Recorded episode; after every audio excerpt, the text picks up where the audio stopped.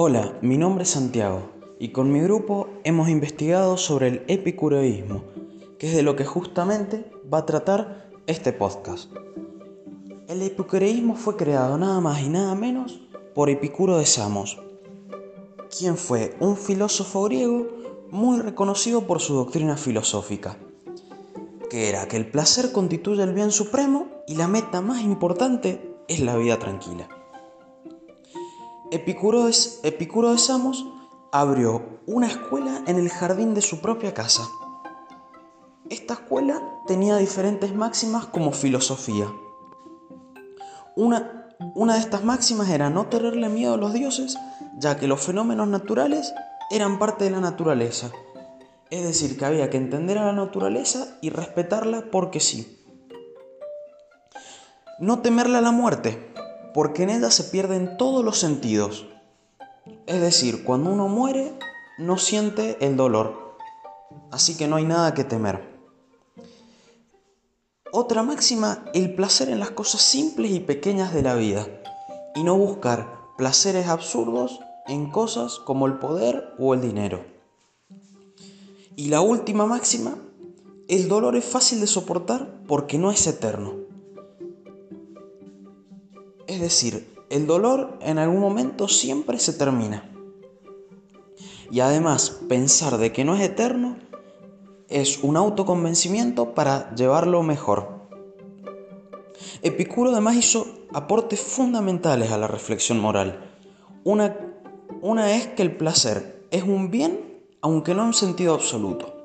Lo que piensa es que el placer es uno de los bienes del hombre, como lo son también la vida y el conocimiento y considera que poseer ese bien permite al hombre decidir cuál es la mejor forma de vivir.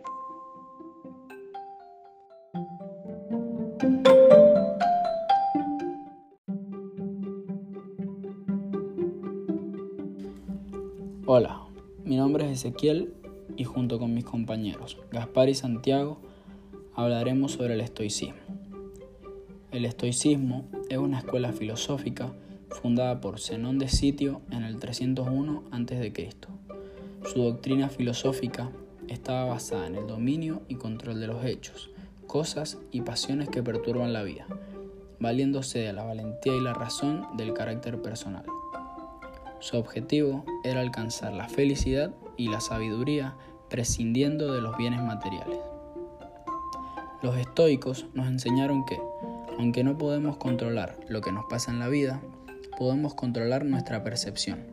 Eso hace toda la diferencia. Según esta corriente filosófica, algunas máximas para alcanzar la felicidad y el buen vivir serían 1. Enfócate en lo que tienes control y deja de preocuparte por los demás. Tal como decía Pícteto, solo hay un camino a la felicidad y es dejarte de preocupar por las cosas que están más allá del poder de nuestra voluntad. 2 seguir virtudes morales por encima de la riqueza, la salud o una vida confortable.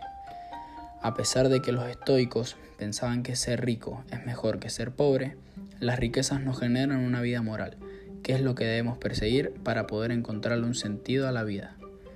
3. Buscar la sabiduría.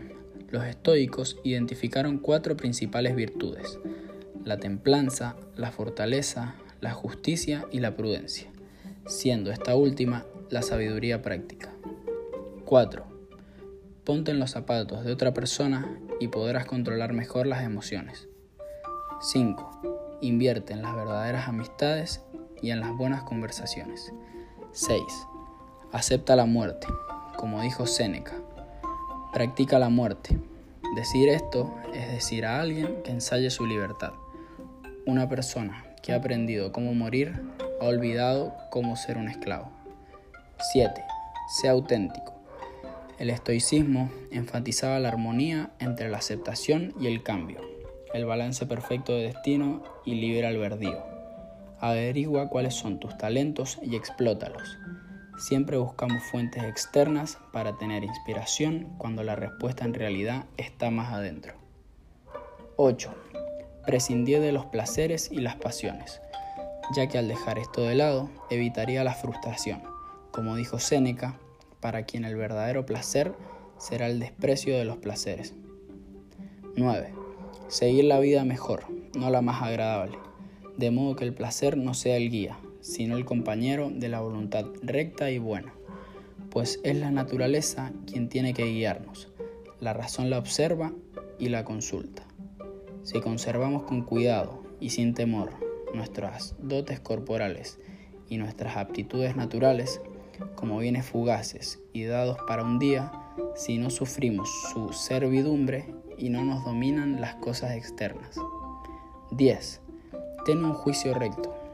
Es feliz el que está contento con las circunstancias presentes, sean las que quieran, y es amigo de lo que tiene.